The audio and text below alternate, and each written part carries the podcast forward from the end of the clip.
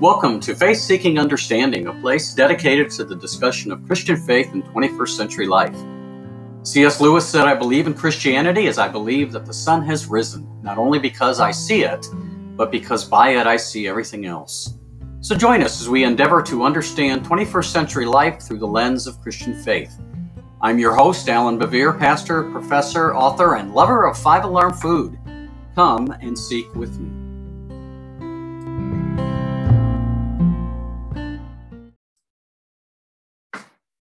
Good day to everybody. Welcome uh, to Faith Seeking Understanding. I am Allan Bevere, and I am the self appointed Anselm Chair of Podcast Theology and Culture at Faith Seeking Understanding University, where all seekers are welcome to ponder profound things free of charge. And I'm so glad that you're with us. And we're going to welcome our guest in a minute but I want to uh, let you know of uh, an upcoming, uh, our monthly episode of Calmly Considered is coming up again in a couple of weeks. Uh, our July uh, episode is up where Michael Cruz and I talk about inflation, what's up with inflation. Uh, in August, we will be talking about Christian nationalism. So I just want to let you know that. And today is the first of a new series of episodes we're going to be doing here every month or six weeks or so, calling Courageous. I'm calling it courageous conversations where we will talk about an important issue, uh, even perhaps controversial, because we don't worry about and we don't avoid controversy here. And so, the first one today, uh, I'm glad to have my friend Dr. Dan Hawk, who has been uh, on the podcast videocast before. Uh, Dan is the uh, professor of Old Testament and Hebrew at Ashland Theological Seminary. Uh, welcome, Dan. Thank you, Allan. It's great to be here, and thanks for the invitation. Well, it's great to have you here. And now, and it's kind of interesting because we now have offices at least on the same floor. Since since I'm now a pastor in exile, being retired, the seminary was good enough to give me a little space to hold up, and and uh, so anyway. But it's good to be there. Um, good to have you on the floor. And uh, I would be remiss if I did not mention. Let me do this very quickly. Um, I'm going to uh, put up, if you're on the video cast, you can see a, a picture of Dan's latest book. You haven't had a book since then. This is your latest. Is that correct? Right.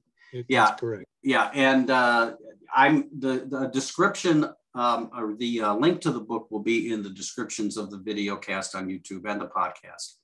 Uh, and it's Dan's latest book called The Violence of the Biblical God canonical narrative in Christian faith. And I want to uh, hold that book up and recommend it to you. It is an excellent book. And if you're uh, interested and curious and perplexed by the uh, issue of violence in the biblical text and God in the midst of the violence, I would recommend this book to you highly. Uh, so there it is, The Violence of the Biblical God. Okay. Uh, Dan, uh, today we're talking about um, American mythologies, the cover stories we tell ourselves. You have, and I want to get to uh, indigenous peoples in uh, specifically in just a little bit because I know you've worked with them. Now, you use the uh, terminology indigenous people. Is that better than Native American or not? Um, or doesn't it matter? It strikes me that that is uh, that is a preferred. Mm-hmm. Um, designation for a, a, lot of so indigenous North American as opposed to Native American. But uh, okay, okay. I'm just curious. I mean, I think it's important that we get labels and titles and, and names right, um, and that we're accurate. We know Indian is just a misnomer, right? Right. Uh, right. But well, and indigenous really connects the people here in North America to other indigenous peoples around the world. Well, that's a good point. Uh, and um, to some shared experiences with yeah. uh, colonization. Yeah. So okay. Okay. I was just curious about that. So indigenous peoples. Now, um, could you tell me, tell us just a little bit about, because you have been in conversation, I'll, I'll say a conversation, uh, and building relationships with indigenous people, uh, indigenous uh, peoples, uh, Americans. Oh, I guess in Ohio, but maybe elsewhere what what has that involved? What what has that involved in your work? You've done this for years now, haven't you? Yeah, Yeah, well, um, yeah, it, it mainly, uh, it's not so much a work as it is just making relationships with friends. So uh, about 20 years or so, I began thinking about, uh, I was doing some work in the book of Joshua and I began, was challenged actually to think about the implications of my work for the, the mission of the church.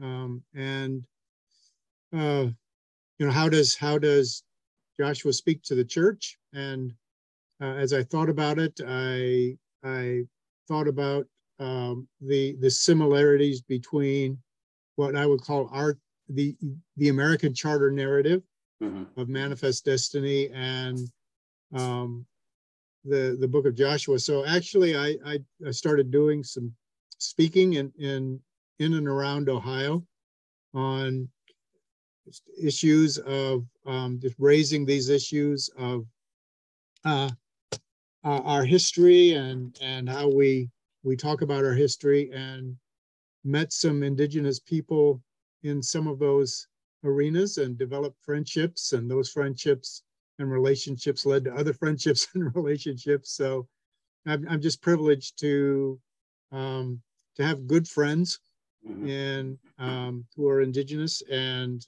can um, just uh, and, and, I've been involved in some other organizations since then and some other initiatives um, uh, having to do with the doctrine of discovery and dismantling the doctrine of discovery.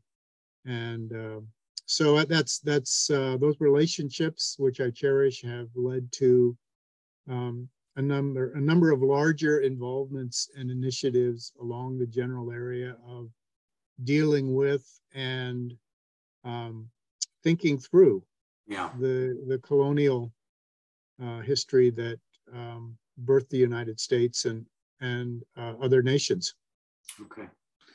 Wow. Thank you. I appreciate uh, letting us you letting us know that. So so your work. It's interesting. Then your work in the Old Testament kind of led you into this, didn't it? Yeah. Yeah. yeah. Wow. And actually, and actually, just just some some non-white colleagues who said, yeah.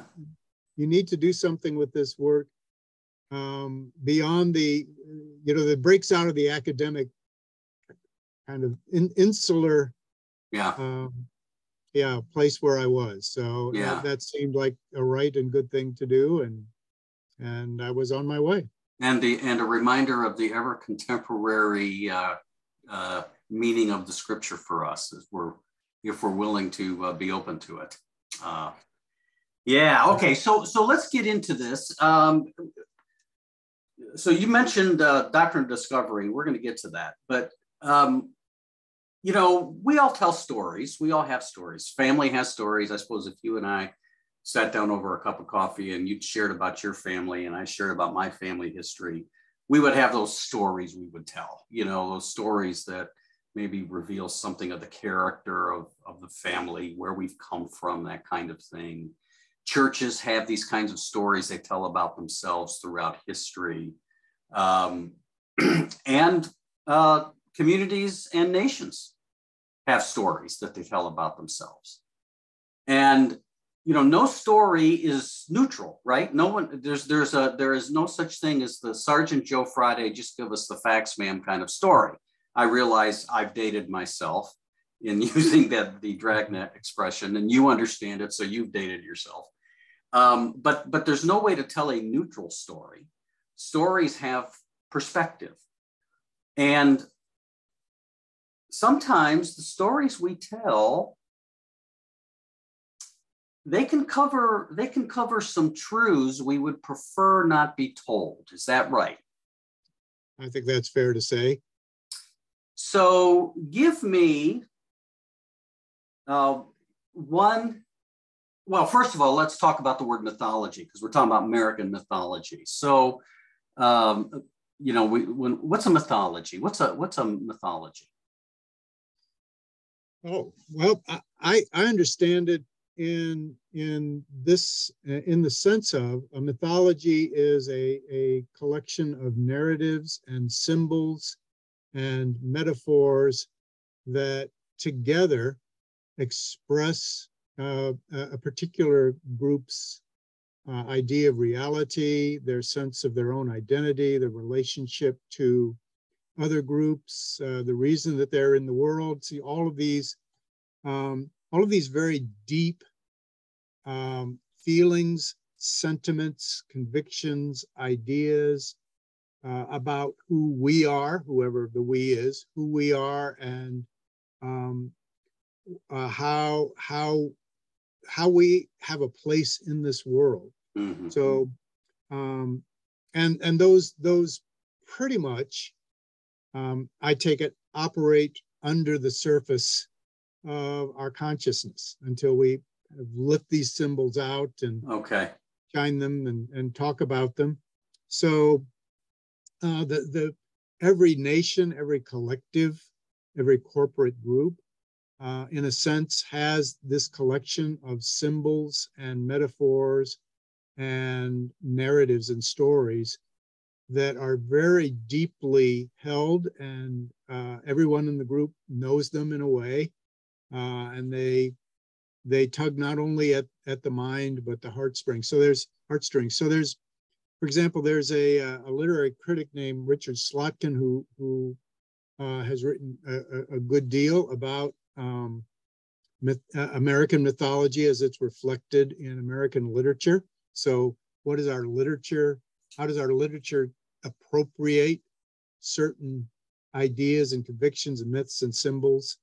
And what does that say? So, studying our literature can give us an insight again into those those ideas and myths that we find um, definitive about who we are and, and yeah. uh, so Slotkin is is is interesting interested in really elaborating those uh, because if if we really uh, if we we don't realize the power that myths have in influencing our convictions and our ideas and he's he's interested in kind of examining myths as a as as an important practice yeah okay Great. That's a great. Thanks for that explanation. I think of uh, you know the word mythos in the Greek, which means sacred story. So, uh, right, mythology is a sacred story. We we hear the word myth, and the first thing we think of it's not true, but right. that's that's really a little bit of a simplistic thing. A mythology can have truth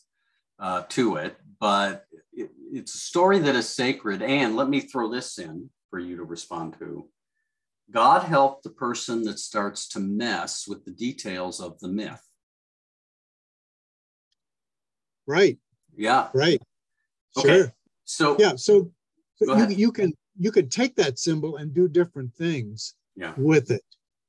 So, for example, I mean, think of uh, the gunslinger, um, the the the individual who who uses violence uh, to resolve disputes and to bring law and order.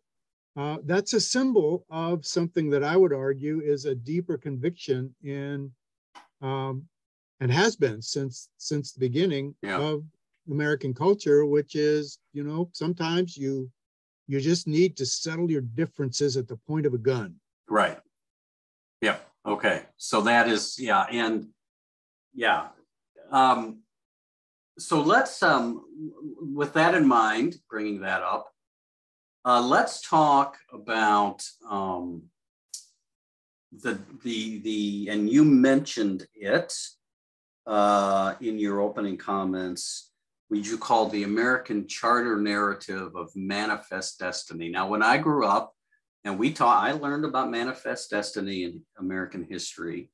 Uh, sometimes it was called that. Sometimes I remember the textbooks calling it Western expansion, which is pretty benign, right? uh, uh, we didn't talk about, but it didn't talk about conquest. That was implied because there were people there. But um, what is the chart? Why is manifest destiny? First of all, what is it, and why is it a charter narrative of of American history? Well, um, let, let me talk about charter narrative first. Sure. And um, here I've my thinking has really been shaped by a scholar of nationalism um, by the name of Anthony Smith, hmm. uh, who taught at the London School of Economics, uh, written a number of works in which he argues that the nationalist movements that generated the nation states we presently have in Western, particularly in, in Europe and in North America, um, are really all about, you talk about mythos, a sacred story. He talks about the rendering the nation into what he calls a sacred communion. So the nation itself is an object of veneration, and that's that's the way, in a sense, that you you keep people together. People, so so you know, this every nation has a narrative, uh, a story that is definitive. Um, this is this is our common story, mm. and and so a charter narrative or uh, particularly an origin narrative. A charter narrative is basically that story that talks about who we are. Uh, it it it uh, encodes and expresses our our values, our sense of identity, our sense of mission, and it's a story that we all know, and at least ostensibly, uh, we we believe is true and communicates really the essential um, tenets of what we believe about ourselves. Okay. So, um, so the our our narrative, excuse me, in a way, part of that narrative has to do with this idea that we are a chosen people.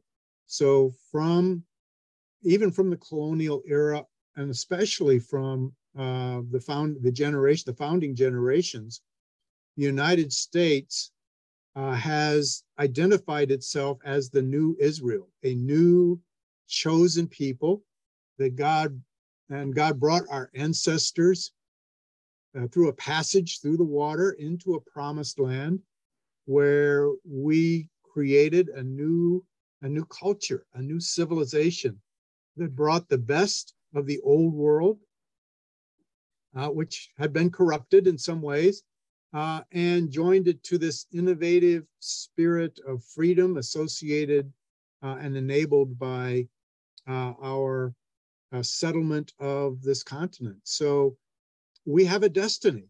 And mm-hmm. and it's it's it and that, and that destiny is is clearly articulated uh, by particularly in the founding generation. Um, God, we have a we have a the United States has a unique relationship with God, and God had, or providence, or even uh, the force and tide of progress. However you express that, we Americans believe that we are exceptional. Yeah. Um, we we have a destiny to bring freedom and democracy uh, and spread these ideals um, uh, throughout throughout the world. So that that idea, that narrative, is something that's deeply embedded in our national psyche. Yeah. And that destiny, in a sense, was made manifest by the fact that that we as a people, specifically a, a, a white settler nation, virtually swept across the continent as an irresistible force. Yeah. So our destiny was made manifest in our victories, our innovation, uh, our acquisition of land, our movement westward. Um, and that's who we are. We are a people who stand for freedom and liberty we were created as a nation through the hand of providence or as a consequence of history to be um, to be this agent of progress, innovation, liberty, and democracy for the benefit of the entire world. And this is all of these uh, ideas are, are, are, are, are just woven through our historical literature. Okay. you know, so so of course, we come here, that is, Europeans come here. Uh, but of course, uh, there are two things happening. One is uh, we are bringing slaves who I guess didn't get the memo that they're free. uh, and of course, the land is inhabited here. Um, so we're here. Uh, this is our narrative. We're called, we're chosen. What, what happens with the uh, people who are already here, who uh, have lived on the land for generations and generations? Yeah, so there are a lot, there are different ways of talking about that. Um, one very prominent rationale for why we why we deserve to be here is that yes, the land was inhabited, but um, not by by very many people. So the people who were here, there was a lot of empty, which in the European sense meant untilled ground, mm-hmm. unordered ground. It was a wilderness. And uh, so it was, in a sense, empty. And so uh, it, it would have been selfish for these indigenous peoples to hog all of this territory for their own. So we came in as uh, a people who settled in the land, improved the land, um, unleashed the land's potential.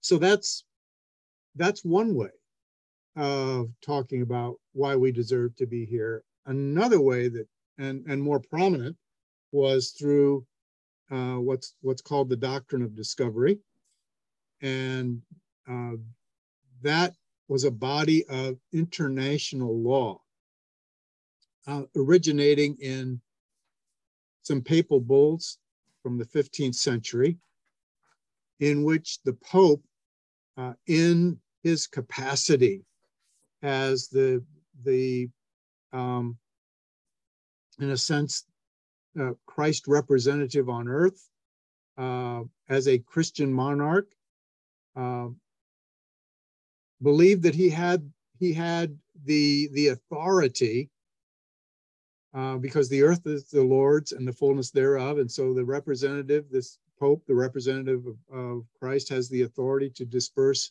lands as he sees fit. And so the papal bulls essentially uh, said that um, uh, newly discovered lands that were not Christian could be confiscated and people enslaved um, and uh, all types of things um, and certainly needed to be evangelized. Um, but uh, in order to take dominion or take possession of this territory and wrest it from either pagans who were living there or demonic influences or, or all types of other things. And that, that language then becomes part of the way that European powers decide which power gets what territory. Mm-hmm. And, and, and, and all under the assumption, because they are Christian monarchs, they have a right, and indeed, in some cases, a mandate, a mission to take land that is inhabited by pagans and turn it into Christian land and turn the people there into Christians. So this so is it's doctrine of discovery because whatever power discovers this place owns it. That's yeah. So the so the key is is Christians discover it, not that there were people there before who discovered it who weren't weren't Christians. That really doesn't count. Um, this is so the cover story is, and this is going to be my, this is my description. The cover story is a kind of using a twisted interpretation of the Great Commission, in a sense right? Uh, we not, we only have the mandate to make disciples, but we have the mandate to take land. Uh, we have the mandate to settle. We have the mandate to do all kinds of things because the earth is the Lord's, if you will, as the psalmist says. Uh, let me give some quick history for folks who, who are not sure. The, the a papal bull is a public decree, and uh, you were talked about the, the popes in the 15th century. You said 15th century, correct? Yeah. Um, but the one thing I wanted to get to was this gets uh, codif- codified, codified, codified into American law uh, in a case Johnson versus McIntosh, and this is 1823. Uh, and not to get into too many detail, but basically the effect of the ruling was, and it was a unanimous ruling by the court. Uh, John Marshall was the Chief Justice at the time, uh, considered to be uh, the most influential justice we've had, but basically affirmed the doctrine of discovery. And in fact, he quoted the papal bulls in his ruling. So effectively, that codified it into American law. Right, right. And there were actually a trio of uh, decisions that worked this out. But you're you're quite right. So that the uh, excuse me, Johnson v. McIntosh, of course, had a court case had to do with a question of who actually was held title to the land. What did the indigenous people have a, an intrinsic title to the land? Or did the European settlers who came in have title to the land? And simplifying Marshall, and Marshall actually wrote the opinion, simplifying Marshall's argument basically the idea where he came down was well our nation is governed by laws that have their origins and are connected to british law and british law uh, accepted the doctrine of discovery as uh, uh, uh a guarantee of title of the land and since our legal traditions derive from britain um, I guess doctrine of discovery applies to us as well. Hmm. So we have title to the land because our legal tradition says that we do. Yeah. And and if God people, if God has chosen us and called us. Right. Although right, that that's that's the kind of the background. Yeah. Um, background thing. beliefs. He didn't I don't think he went into into that. But the indigenous people only have a right to occupy. Right. And therefore can be moved off. Yes, and um, which is what has happened uh, constantly and constantly. And along with that, I might add uh, unprovoked massacres along the way. Well, yes, and and that's that's actually another issue. Uh, yeah. Um, there, there has been, in a sense, gun violence directed toward indigenous people from the very beginning. So um, even before the founding of Jamestown, when Sir Walter Raleigh established a military colony on Roanoke yeah. Island, um, the colonists who were there came in woefully unprepared uh, so they tried to trade with the indigenous people around them and who were glad to do that out of their surplus. But when they no longer had a surplus, they stopped trading. So, so the, you know, the, the soldiers just decided, well, we're going to go take what we want. And, and, uh, and there was, there was violence. There was preemptive military strikes. Uh, and the same, the same kind of recourse to violence happened within a few years of the founding of Plymouth Colony. So we have pilgrims actually taking violence within a few years against uh, native a native tribe that they were worried were going to attack them. So better better to strike first and to kill as many of them as we can than to wait for them to um, strike us. So, so massacres, in a sense, have been they've they've been a part of settler indigenous interactions from the outset of the of the colonial period. The thing, and the thing that disturbs me about that more than anything is, you know, since I've been a kid, I've been a big history fan. I mean, history was my favorite stuff class, and and I, I gobbled up everything I could. I just don't remember a lot of that being taught. Uh, I mean, certainly the massacres and the fighting was taught. I mean, it was there. And there were certainly some injustices that were reported in that.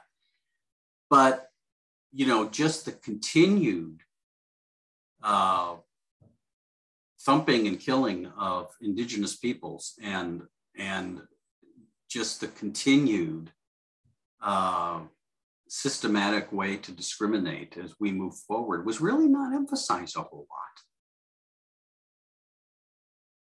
Yeah, I, I grew up the same way. It just never occurred to me. I knew growing up that that um, the lands that that my my city was was on had been had once been indigenous people's land and yeah and that we'd signed some kind of treaty and they left as a result and we got to live in the land but it just never occurred to me to yeah. um, do a little digging into that story that was just yeah. the story again that defined our reality yeah and and um, by the way you talked about uh, people uh, Europeans coming here, the land was saying the land was empty. I remember back, and it's been, I think I was in college at the time.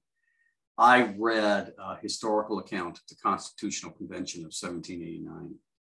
And I never will forget that there was a section of the book talking about that one of the dilemmas the, the, those who were writing this Constitution were concerned about because they knew there was land west. Uh, they didn't have land west of the Mississippi yet, but they had a lot of unexplored land that states had already claimed, even though most people had never been there.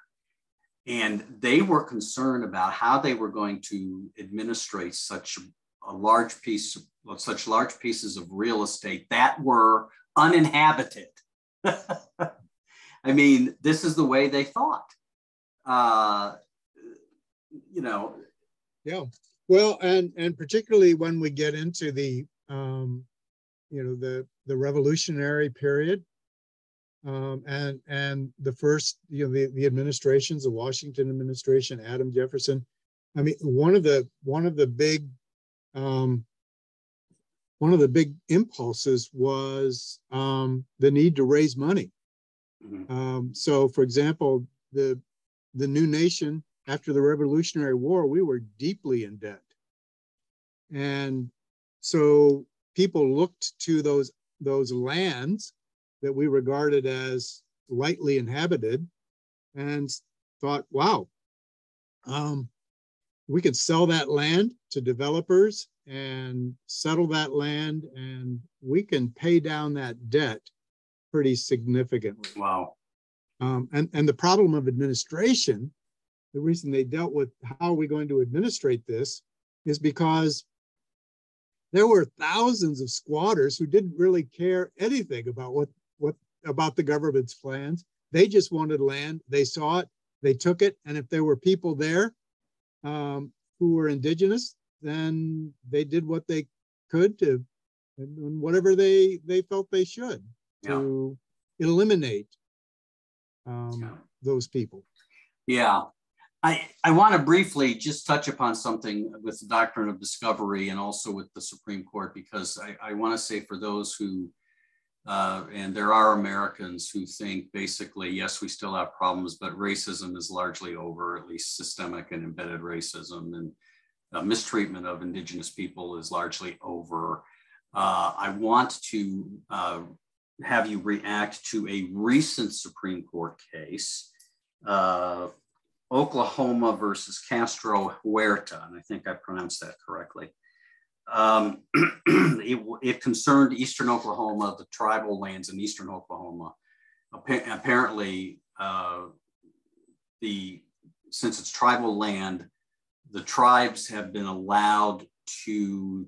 They've had jurisdiction over what normally would be state law elsewhere, and they've been able to administrate that. There was a suit on that because there was somebody who was, I believe, murdered or abused. I think was abused and the long and short of it is the majority decided uh, in favor of the state, saying that they could adjudicate uh, state over, over the tribes. They, they could basically take control of adjudicating state crimes over the tribe. And Neil Gorsuch, who is was the one conservative justice who voted against this, uh, and he voted with the three more liberal justices, uh, issued a stinging uh, dissent. And he says this, and I want you to react to this and give, me, give us some other history. He says, he, he says, truly a more ahistorical and mistaken statement of Indian law would be hard to fathom, he writes. He says, one can only hope the political branches and future courts will do their duty to honor this nation's promises, even as we have failed today to do our own. It's just well, another example, right? We have, we ultimately have the right. Well, and it, it goes all the way back to um, to a, a long pattern of not honoring treaties. Yeah. Not honoring agreements that we've made, uh, not standing by legislation that would be to the benefit. So I'm, I'm thinking, for, for example, of, of another court case, um, believe it was called City of Sherrill versus Oneida Nation, where the Oneida Nation came and, and bought some what had been ancestral land in the city of Sherrill. And there was a court case about, you know, whether that, you know, whether they, that should be taxed. Um, and essentially the rationale uh, in the opinion that was actually written by Ruth Bader Ginsburg was that, um, you know, if, if, if somehow the courts validated uh, the Oneidas as the owner of the uh, uh, the owners of this property and the rightful owners, um, it would just really mess things up, and, and and and and it just wasn't practical. Yeah. And it sounds to me like you know the you know this most recent, at least in what I've read of the rule, it sounds sounds like the the same kind of rationale. Well, yeah, they, you know technically they have a point, but if if we if we really ruled in favor of the indigenous people and that would just mess up everything horribly. It, and it just wouldn't be practical. Yeah that sounds I, that that's a great hermeneutic. It sounds like it, we could uh, we often apply that to the the bible the sermon on the mount we i, I know what jesus said but we can't follow that because that would really mess things up right wow fascinating um, let's talk a little bit because I, I since we're on this subject, I want to go back to it. Uh, the issue, because part of this whole thing uh, is an issue of indigenous peoples uh, being, you know, in a sense conquered. They are, we're, we're conquered and they're the minority now and they, they're living in a, in, in a, a majority uh, European land, having to make their way. And one of the things that minorities have to uh, uh, endure, and this is not just an American culture, but they have to endure stereotyping. Um, and I want to talk about that with Native Americans because, um, you know, we have had a sea change in the last three or four years in reference to team mascots, uh, which you know of. And, and of course, the Redskins uh, uh, mascot uh, is, is no longer. And of course, my Cleveland Indians I grew up with are now the Cleveland Guardians. And and, you know, I will say, Dan, 20 years ago, I didn't understand that. I didn't understand that problem. I grew up in Cleveland. I was an Indians fan, loved Chief Wahoo. But you, you and, you know, our friendship over the years has helped me to see and change my mind on that. So I was very happy when they dropped Chief Wahoo and, and uh, changed their name to the Guardians. Uh, and now I feel like I can watch the games with a conscience. you had made it tough for me, which is good. I'm glad you did. Um, but let's talk about that what you know because because there are people who hear this and they say i don't understand what the issue is and you know and again i'm tr- i try to be sympathetic with them because i can say two decades ago i didn't understand what the issue was but now i do what, what's the problem here well the, the problem uh, and sometimes you'll you'll have people say well you know i know indigenous people that don't have a problem with this and and yeah. you know but most of the the people i know um, feel it's just that these mascots, first of all, they're real, they they are um, they're just one other way that that um, indigenous people are demeaned and, and degraded. There's and there's been a there's been a really strong cultural impulse um, for a long. I mean, since the early uh, 1800s to render indigenous people invisible yeah. and kind of assign them to um, uh, the past, but not to recognize you know, their presence uh, and their vitality in this nation in the present. And Um, mascots are demeaning.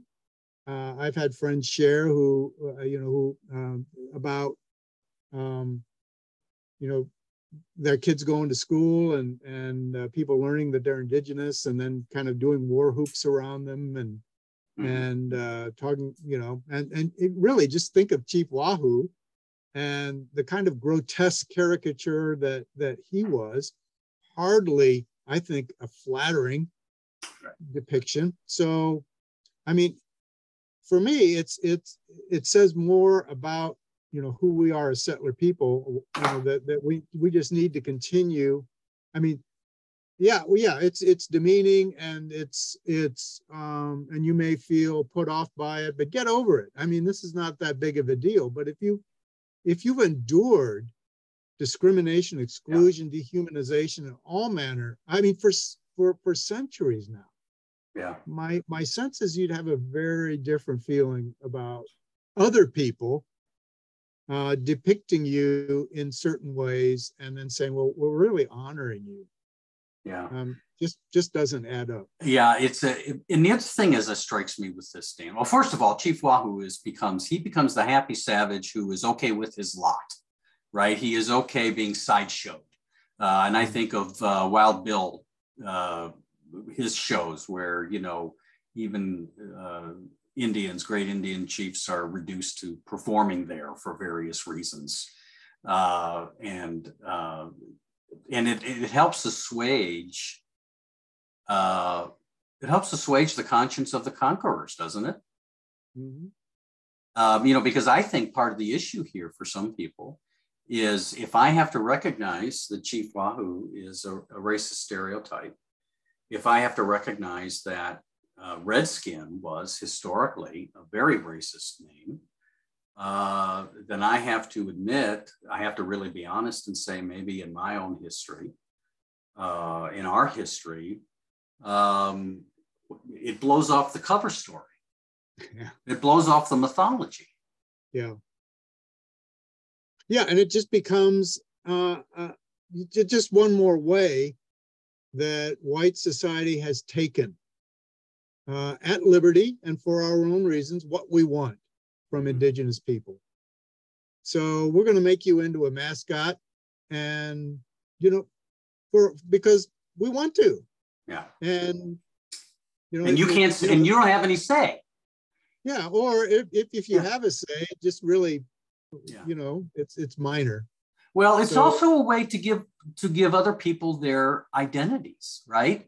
I get to determine who you are. Yeah. yeah. And and uh, by the way, I see this a How lot. you are seen. Yep. Uh, yeah, I see this a lot in our con- current context. I see it with um, uh, whites trying to tell blacks what their experiences should be. You know, oh, that's not, what they're in a sense saying is, though, that's not your experience. You know, I like to call it white splaining you know we you know um, yeah. we haven't experienced what they have but we know better than they what they've experienced. And men do this to women. I mean we we all do it and can do it in different contexts. I don't want to say i'm ever immune from it but it, it's real easy to make these evaluations when i'm not standing in those shoes. Yeah.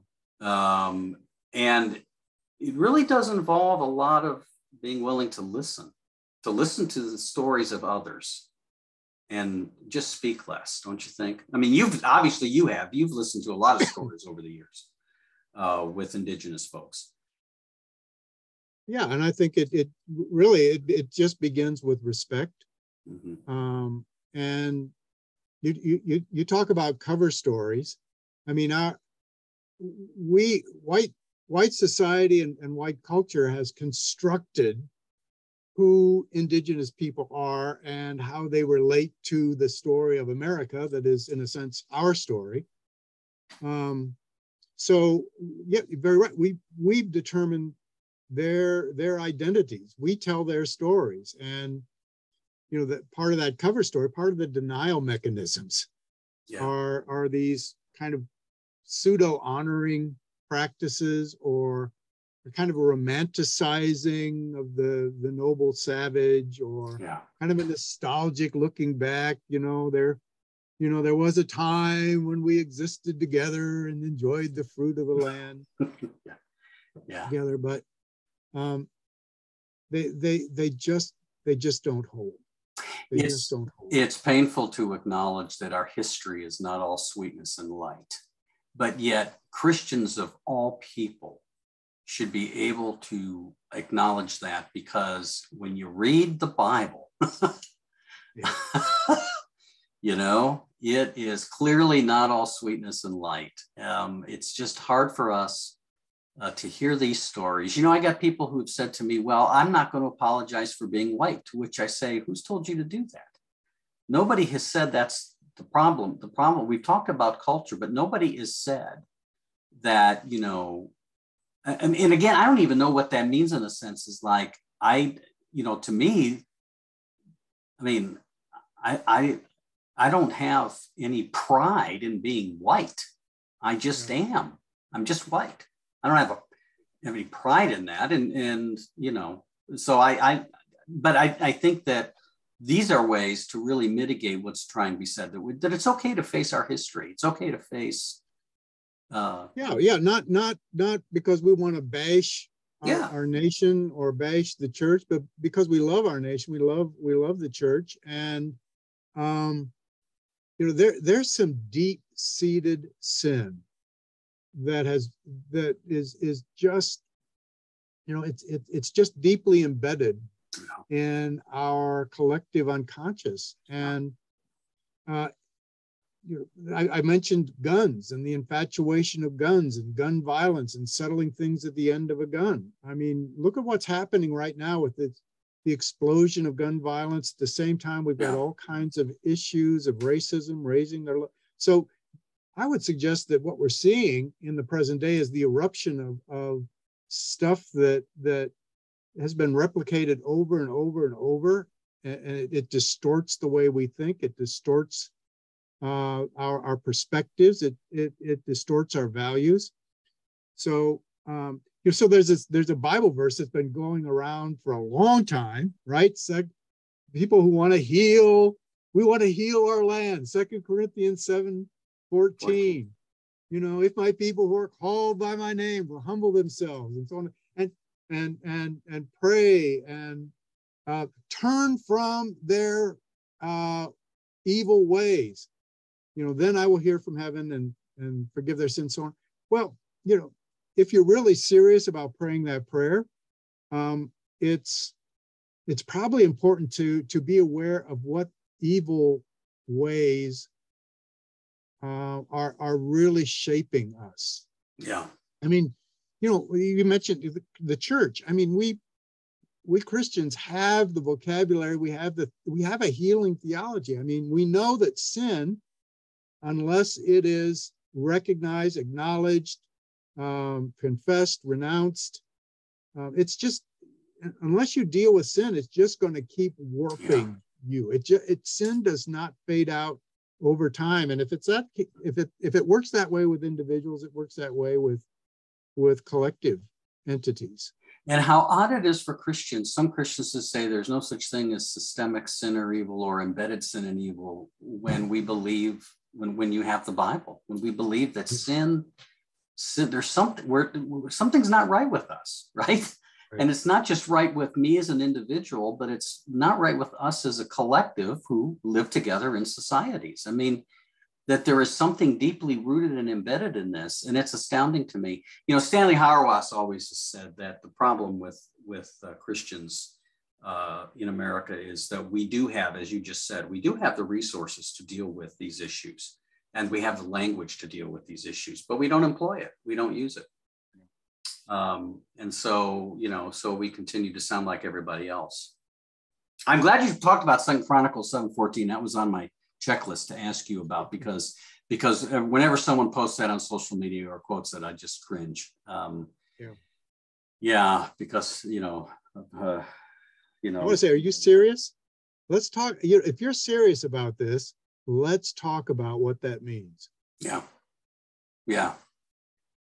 Yeah. Now that's that's for another time, but I think it's a great I think it's a great thing with this. So Dan, let me ask you this question. We, you know, so I mean, what advice would you give to us going forward and with all of this stuff? Um, it's a it's a, a diff- difficult time. I think it's a difficult time in the church. I think we've all sensed it. There's all kinds of things coming together at one time, as you mentioned some of them, and there's more. And we've come out of a pandemic that is still around, but we've learned to, we're learning to live with it. And there's just a lot of. I mean, I I can tell you that in the, uh, in the last three or four years before I retired as pastor, I had conversations with just a lot of Christians who were just. I mean, there was angst and and the world is changing for some of them and they don't they can't put their finger on it. You know I, i've had how many people have said to me and i've heard they'll say you know the america i grew up in is not the america today. And i don't pursue that because i think what they're thinking is not what i'm thinking and and uh, I, I think they're probably not going to be too happy with me if i think what i'm, I'm thinking. But there's there's a lot of stuff going on and so as the church because i think you're again we're we're we're the we're the ministers of reconciliation in the world. We're that's who we are. That's who we're supposed to be. Uh, we're supposed to be bringing people together not driving the power we have to call out injustice. We have to do that. That's part of the job. But um, what what do we do? What what what are some small steps we can take as followers of jesus in this time? Yeah well, I, I think you've touched on them um, in, in, in, in your comments. Um, I, I think uh, what, what does it mean to be the peacemakers who are marked as children of God? I mean, we, we have, we have a mandate to bring peace. We, we follow the Prince of Peace. So, you know, what are the things that make for peace? It just it strikes me that self-examination and and kind of rigorous uh, looking at myself and ourselves is really important. So what what are we doing? I mean we live in a culture that dehumanizes that is that sanctions violence that uh, is is caught up in greed and acquisition and accomplishment. And the polarized discourse of our society has somehow infected the church. We're caught up in it. And it's just so it just seems to me that we've got to begin with recognizing um, how deeply we have been caught up in the sin of our own culture. Um, and and and then just doing some really practical things. I mean, our stop the dehumanization um, you know, are, are there are there ways that that I look at people as enemies or issues rather than, you know, fellow human beings? Uh, so what what are the ways? What are the healing ways that I can? Well, listening is, you know, we're hardwired right now uh, in our culture to to talk and to argue and to press my opinion. Well, maybe as followers of Jesus, it it's necessary that we do a lot of listening and not just listening just to say okay uh, you know I, I, I let you have your say but the type of listening that allows that that opens me up to someone changing. Yeah. Who who i think i am changing my values.